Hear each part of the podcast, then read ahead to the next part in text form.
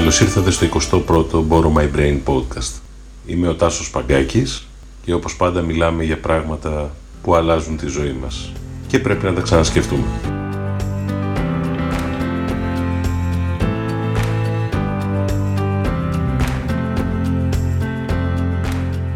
Σήμερα θα μιλήσουμε για τα επαγγέλματα του μέλλοντος, αλλά πριν από αυτά για τη ρουτίνα και θα πούμε πολλές αλήθειες που πρέπει να λέμε στα παιδιά. Με κάλεσαν στο eLife Kids, το συνέδριο που έγινε στα εκπαιδευτήρια Δούκα, να μιλήσω σε πολλά παιδιά και γονείς, παιδιά άνω των 16 ετών, για τα επαγγέλματα του μέλλοντος. Αλλά βρήκα την ευκαιρία να τους πω πράγματα που πρέπει να ακουστούν. Πρέπει να μας βάλουν όλους σε σκέψη και θετικό προβληματισμό.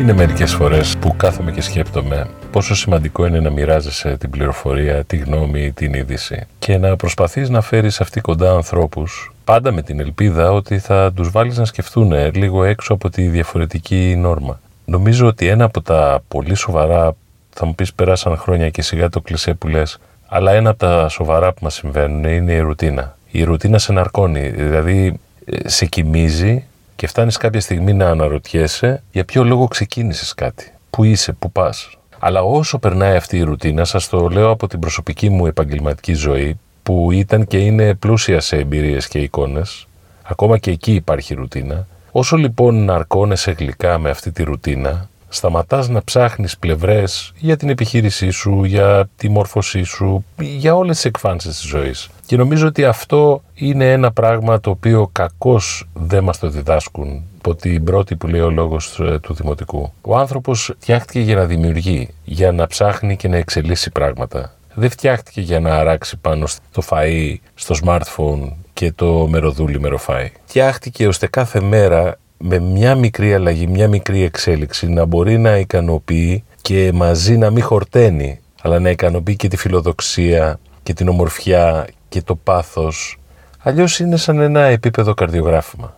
Διάλεξα να μιλήσω σήμερα για αυτό, γιατί τα περισσότερα μηνύματα που δέχομαι και οι ερωτήσεις τους είναι βασισμένα στον προβληματισμό της ρουτίνας που με άφησε. Έκανα πολλά χρόνια αυτό.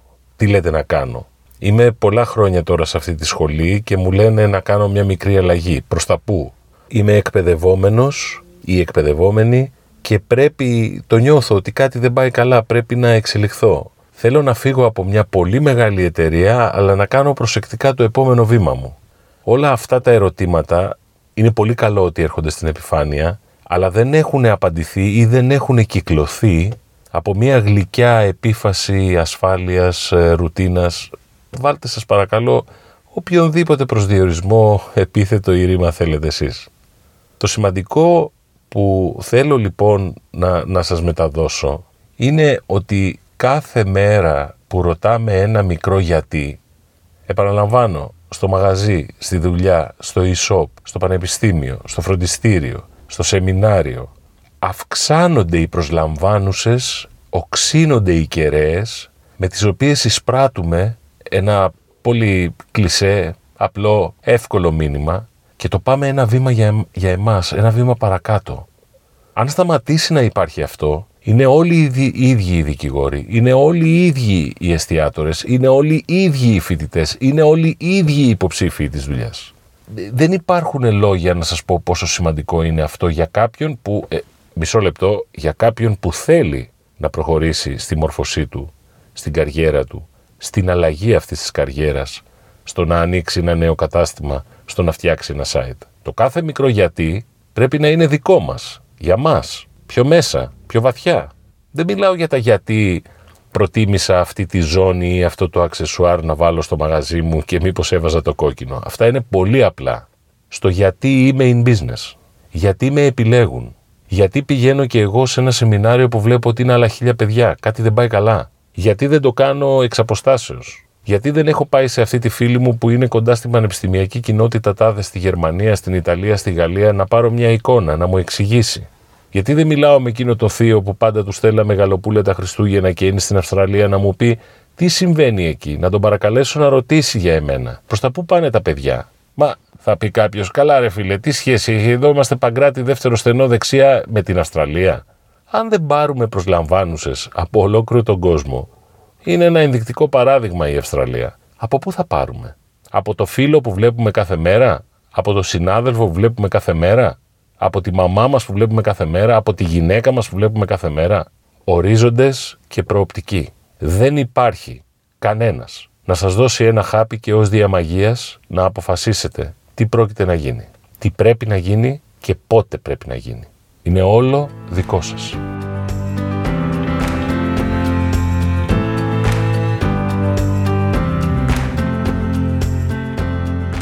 Καλέσαν λοιπόν να τους μιλήσω για τα επαγγέλματα του μέλλοντος. Είναι προφανές, αν έχετε καταλάβει έστω ένα 10% μέσα από τα podcast για το ποιος είμαι, ότι δεν πήγα εκεί να τους πω γίνετε cyber security expert και γυρίστε το μαθηματικό στην πληροφορική και κάντε design για game design, αλλά μετά μπορεί να κάνετε και design για experiences, για sites και για προσθετικά μέλη.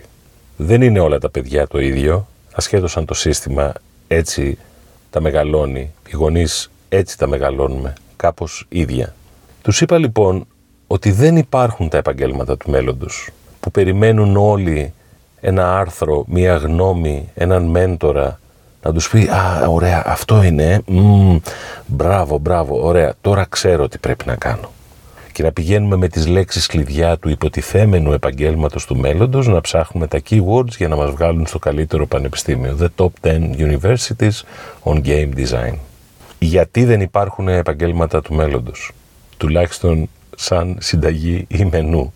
Γιατί τι επάγγελμα είναι ο 16χρονος ο οποίος φτιάχνει με έξυπνους αισθητήρες ένα μπαστούνι για τυφλούς; Αυτό το παιδί μαθαίνει τεχνολογία, project management, έρευνα, εφαρμοσμένη τέχνη και μαθαίνει ότι υπάρχουν και κοινότητες τυφλών οι, οποίοι, οι οποίες ψάχνουν να πατεντάρουν λύσεις για να βοηθήσουν αυτό το πολύ πολύ μεγάλο πρόβλημα ζωής. Δεν παίζει ρόλο ποιος τον βοήθησε, σε δημόσιο σχολείο πήγε. Δεν παίζει ρόλο αν ο καθηγητής του ήταν καλός. Αυτό που σας περιέγραψα είναι δουλειά, αλλά δεν είναι δουλειά ειδικότητας μαθηματικός, δικηγόρος, γιατρός. 14χρονη σε δημόσιο σχολείο της Νέας Υόρκης Κινεζούλα, γεννημένη στην Αμερική, πολιτογραφημένη στην Αμερική. Είναι η founder του Timeless App που θέλει να το κάνει μια πλατφόρμα και ξαφνικά ξεπροβάλλει το κεφάλι των μεγάλων φαρμακευτικών και healthcare εταιριών και οι επενδυτές γιατί τους έχει πει ότι δούλεψε με κώδικα για να φτιάξει μια εφαρμογή που οι ασθενείς Alzheimer θα βλέπουν πολύ έντονα καλά τραβηγμένες και καταχωρημένες φωτογραφίες οικείων προσώπων και αναμνήσεων για να τους βοηθάει να επανέρχονται, να μην χάνονται. Δεν είμαι ειδικός, για να σας πω αν αυτό είναι πραγματική απάντηση σε αυτή την βαρύτατη νόσο, αλλά ξέρω ότι αυτό το κορίτσι αφού εκτέθηκε σε τέτοιο προβληματισμό πάει σε συνέδρια, της παίρνουν συνεντεύξεις, ανοίγει, την προσεγγίζουν, τη στέλνουν email, αποκλείεται να κάνει επάγγελμα τελειώνοντας το φυσικό, το μαθηματικό, το έκπα, το όπα, το παπί. Είπα στα παιδιά, προτρέποντάς τα κιόλας να ακούσουν ε, το προηγούμενο podcast, όταν ένας 27χρονος φεύγει από την Ελλάδα, ο Αντώνης ο Σαμοθράκης, παρατάει τις σπουδές και κυνηγάει ένα όνειρο, λίγο μαθαίνοντας στο YouTube, λίγο απασχολούμενος και μπαίνοντας σε μια εταιρεία, λίγο μαθαίνοντας στο κασίδι το κεφάλι, αλλά το εξελίσσει, το εξελίσσει, το ψάχνει, δεν μπορείς να πεις ότι κάνει επάγγελμα CEO. Δεν υπάρχει αυτό το επάγγελμα. Είναι μαζί και marketeer και operations manager και HR και development και coaching των εργαζομένων και μάλωμα και φωνή και διαπραγματευτής εμπορικών συμφωνιών, beta tester και ερευνητής. Δηλαδή αυτό, αν πας σε μια σχολή και της πεις θα σου δώσω ένα εκατομμύριο, θέλω να κάνεις το παιδί μου έτσι. Δεν υπάρχει αυτή η σχολή. Είναι πάρα πολλά τα παραδείγματα που δείχνουν στην πράξη ότι η νέα ψηφιακή οικονομία, οι solopreneurs και τα startups και οι κοινωνικές πρωτοβουλίες και το Ίδρυμα Νιάρχου και οι δημοτικές ψηφιακές βιβλιοθήκες αλλάζουν τον κόσμο και σε αυτό δεν έχει ανταποκριθεί το σύστημα εκπαίδευσης. Πάντα η εκπαίδευση είχε έναν αργό ρυθμό, αν καταλαβαίνω καλά, πάλι χωρίς να είμαι ειδικός, αλλά τώρα το βλέπω και σαν πατέρας και σαν φορολογούμενος. Ο ειδικός ρυθμός που είχε ήταν ότι περίμενε πρώτα να συνειδητοποιήσει ότι κάτι το αγκαλιάζει ε, το ευλογεί, το εγκρίνει, γίνεται φίλο εφημερίδας κυβερνήσεως. Το ίδιο και σε πολλά κράτη, όχι μόνο στην Ελλάδα. Ώστε αφού αυτό έγινε, τώρα να αναπτύξουμε την ειδικότητα.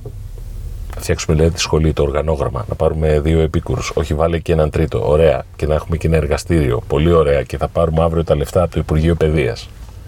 Αυτό δεν ανταποκρίνεται καθόλου με τις σημερινές πραγματικότητες και με την εξέλιξη που θα ζήσουμε στα επόμενα 20 χρόνια. Έχω ξαναπεί πολλές φορές, η αλλαγή θα είναι βίαια. Είναι βία η αλλαγή όταν δεν την ορίζεις εσύ. Βία και απότομη. Είπα λοιπόν στα παιδιά ότι αν είχαμε πέντε ώρες θα μπορούσα να τους πω πάρα πολλές αγορές που έχουν ενδιαφέρον. Μόνο που εκεί δεν θα τους περιμένουν ως ειδικότητα χ θα πρέπει τα ίδια τα παιδιά να στοχεύουν σε κλάστερς που έχουν μεγάλο ενδιαφέρον. Είναι η ενέργεια ένας χώρος. Ε, είναι η ενέργεια ένας χώρος για τους μηχανικούς, για τους ειδικούς περιβάλλοντος, για τους έξυπνους αισθητήρες ή για αυτούς που θα ασχοληθούν με το smart grid. Είναι το τρόφιμο πάντα. Θα υπάρχει, θα τρώμε, θα ψαχνόμαστε. Πολύ ωραία.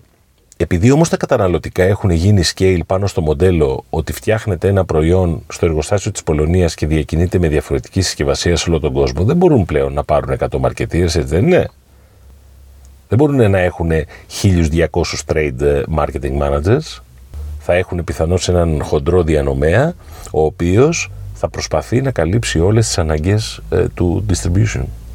Άρα θα μειωθούν αρκετές θέσεις εργασίας. Τι κάνεις λοιπόν στο τρόφιμο; Ψάχνεις να φτιάξεις ένα μικρό εξαγωγικό effort με προϊόντα ονομασίες προέλευσης, ασχολείσαι με τα μεταλλαγμένα, ε, πας ε, να γίνεις διατροφολόγος, ψάχνεις να βοηθήσεις το σύγχρονο κόσμο να καταλάβει ξανά την ανάγκη συστατικών, πρωτεϊνών, στοιχείων; Είναι πάρα πολύ δύσκολο, πολύ εύκολο ακούγεται για εμένα να το λέω, αλλά είναι πάρα πολύ δύσκολο γιατί δεν μπορεί ξαφνικά ένα παιδί που του λέγε κάποιος θα γίνεις γιατρός και θα πάρεις το ιατρείο μου να του πεις κοίτα μια ολόκληρη αγορά από νέα ματιά. Γιατί το εξωτερικό του σύστημα, το περιβάλλον, το σχολείο δεν τον οδηγεί να αναζητήσει αυτές τις λύσεις. Δεν τον οδηγεί να πει όπα, design. Τι σημαίνει design, αλλάζουν πολλές εταιρείες, δημιουργούνται νέα προϊόντα, νέες υπηρεσίες. Τι είναι το design, δεν εννοούμε το αισθητικό design, δεν εννοούμε μακετούλες. Μάλιστα, αισθανόμαστε βιοποριζόμαστε, ερχόμαστε σε επαφή, παραπονούμαστε. Όλα αυτά είναι ένα design of experiences. Αυτό για να το σπουδάσεις θέλει δύο συνδυαστικά διπλώματα, που οι περισσότεροι τελειώνουν ένα δίπλωμα και απλά κάνουν MBA ακόμα, το οποίο είναι κορυφαίο λάθος στην εποχή που είμαστε. Ξέρω ότι το ζητούν οι recruiters, αλλά οι recruiters είναι μηχανές ε, αναζήτησης οι οποίοι θα φύγουν μαζί με τις εταιρείες τους όσες κλείσουν. Και αντί να ψάχνουμε την εξειδικευμένη συμμετοχή μας ως intern συγκεκριμένα σε εκείνη την εταιρεία, γιατί με κάνει να πατήσω στο επόμενο πιστοποιημένο σεμινάριο και με κάνει να πατήσω τότε στο ότι πήρα άλλους 6 μήνες δουλειάς και είμαι έτοιμος για το μεταπτυχιακό μου, εμείς βάζουμε στρατούς να αγωνίζονται στο ποια σχολή θα κάνουν στο δελτίο. Προσέξτε, δεν είμαι έξω από αυτό το παιχνίδι. Σε λίγα χρόνια έρχεται και το παιδί μου σε αυτό. Και ό,τι και αν πούνε ότι κάνουν αλλαγή στην παιδεία και στο σύστημα κτλ., πάλι τα ίδια σκατά θα είναι. Είπα όμως στα παιδιά ότι πρέπει να αρχίσουν από τώρα, που είναι 16 και ένας μήνας, να ψάχνουν τα δικά τους στοιχεία, χαρακτηριστικά, επιθυμίες, τι τους αρέσει, να το ψάχνουν τόσο διεξοδικά, να ρωτούν συνεχώς που να τους γίνει σχεδόν έμονη ιδέα. Θα μου πεις, είσαι τρελός. Θα αντικαταστήσει το smartphone και το YouTube και το δεν διαβάζω αύριο γιατί έτσι καλώς τι έγινε και να πάω να πάρω καινούργια παπούτσια μια τέτοια αναζήτηση. Εγώ πάντως την είπα την αλήθεια. Δεν υπάρχουν μαγικά επαγγέλματα του μέλλοντος, υπάρχουν περιοχές ενδιαφέροντος του μέλλοντος. Στη διαχείριση προσωπικών δεδομένων τα οποία θα εφταπλασιαστούν μέχρι το 2025, υπάρχουν 10 ειδικότητες που ναι, θα χρειαστούν οπωσδήποτε. Ήδη τώρα οι επιχειρήσεις πρέπει να προσλάβουν έναν ειδικό GDPR για την ασφάλεια των δεδομένων της πελατείας τους, ασχέτως ποιοι το έχουν καταλάβει και ποιοι όχι. Και άντε, αν έχουμε χίλιες επιχειρήσεις, βρέθηκαν χίλιες νέες θέσεις εργασίας. Πολύ ωραία. Κατά αυτή τη λογική όμως δεν θα προχωράει ο κόσμος. Και το τελευταίο που τους είπα, εφόσον τα professions που μαθαίνουν και τους βάζουν όλοι στον κεζί ότι εσύ θα γίνεις ένας μούρλια μαθηματικός, φυσικός, ιστορικός, δεν θα είναι τα επαγγέλματα του μέλλοντος, αλλά τα επαγγέλματα του μέλλοντος, όπως καταλαβαίνετε, φωτογραφίζω ότι θα θέλουν πολλές συνεκτικές ιδιότητες, χαρακτηριστικά, εμπειρίες, σεμινάρια, πείτε το πώς θέλετε. Αυτό γίνεται πάρα πολύ δύσκολο στο υπάρχον σχολείο. Δεν μπορώ να πω φύγετε από το σχολείο, γιατί είναι λάθος. Η βασική εκπαίδευση είναι εκπαίδευση τυπικά ε, και ουσιαστικά ε, ε, ενηλικίωσης, ορίμανσης, κοινωνικότητας. Αλλά εδώ είναι η μεγάλη ευθύνη του παιδιού, κανένας δεν μπορεί να το κάνει. Άμα δεν θέλει το παιδί, άμα δεν το έχει, θα πάει έτσι όπου πάνε όλοι μαζί και εγώ πίσω στην ουρά, στη σειρά. Αυτό είναι ένα πάρα πολύ μικρό, είναι μια πολύ μικρή αναφορά από μια μικρή ομιλία σε ένα πάρα πολύ σημαντικό συνέδριο, στο οποίο δεν ξέρω τι έμεινε στα παιδιά, αλλά σας το λέω, μην βάλουμε τα παιδιά μας στον κεζί της ουράς αναμονής. Μπορεί να είναι απλά ένα ερωτηρικό ερώτημα. Μπορεί να είναι μια σκηνοθετημένη συνάντηση με έναν φίλο που έχει ειδικευθεί και στο εξωτερικό κάνει παπάδες. Μπορεί να είναι το μικρόβιο της επιχειρηματικότητας. Μπορεί να είναι από μικρός να μάθει κώδικα. Μπορεί να είναι οτιδήποτε. Υπάρχουν χιλιάδες λύσεις, πλευρές. Δεν είναι όλα τα παιδιά ίδια. Αλλά μην τα αφήσουμε να συνειδητοποιήσουν στα 25 ότι έγινε ένα κορυφαίο λάθος. Γιατί τότε, αντί να δημιουργούν ή να κυνηγούν ευκαιρίες, συνεργασίες και γνωριμίες, θα χάσουν άλλα 10 χρόνια να τρέχουν να καλύψουν το λάθος. Είτε το λάθος είναι η σχολή, το αντικείμενο, η ειδίκευση, η αγορά, στην οποία ήλπιζαν θα βρουν δουλειά, αλλά μπορεί να πεθαίνει. Δεν θέλω να σας πω τίποτα άλλο. Θέλω μόνο να γίνετε διαπρίσιοι οι κήρυκες αυτής της μεγάλης αλήθειας. Αν αλλάζει ο κόσμος, μειώνονται οι ενδιάμεσοι, το peer-to-peer economy είναι ένα κλικ. Αν έρχονται καινούριε εμπειρίες, καινούριε πλατφόρμες, δεν έχει νόημα ο μεγαλοξενοδόχος αλλά το Airbnb, αυτό σημαίνει ότι εγώ δεν μπορώ να κάτσω στα αυγά μου όπως καθόμουν 30, 10, 15, 5 χρόνια. Κάτι σημαντικό συμβαίνει, ακούστε το, δείτε το, που αν είναι κατά 10% αληθινός ο μετασχηματισμός για τον οποίο μιλάω, τότε τουλάχιστον το 10% του χρόνου σας πρέπει να δίνετε σε αυτόν. Αλλιώς τσαπατσούλικα μέτρα δεν υπάρχουν. Και όπως λέω πάντα, θα επιβιώσει το 10% των πιο έξυπνων, των πιο ευκίνητων, των πιο ευέλικτων κλπ. κλπ. Να ακούτε αυτό το podcast. Να μου γράφετε. Είμαστε στην κοινωνία που μοιράζει πληροφορία, ιδέες, ειδήσεις. Και πάντα θα χαίρομαι να απαντώ. Θέλω να ευχαριστήσω τη Μέρη, τον Κωνσταντίνο, ιδιαίτερα το Χρήστο που είμαστε τακτικοί αλληλογράφοι και θέλω να ευχηθώ να είστε όπως πάντα καλά, με κουράγια, με δύναμη, με θετική ενέργεια και όλα, όλα, όλα εφόσον βάλουμε το χεράκι μας ενεργητικά θα πάνε μόνο καλύτερα.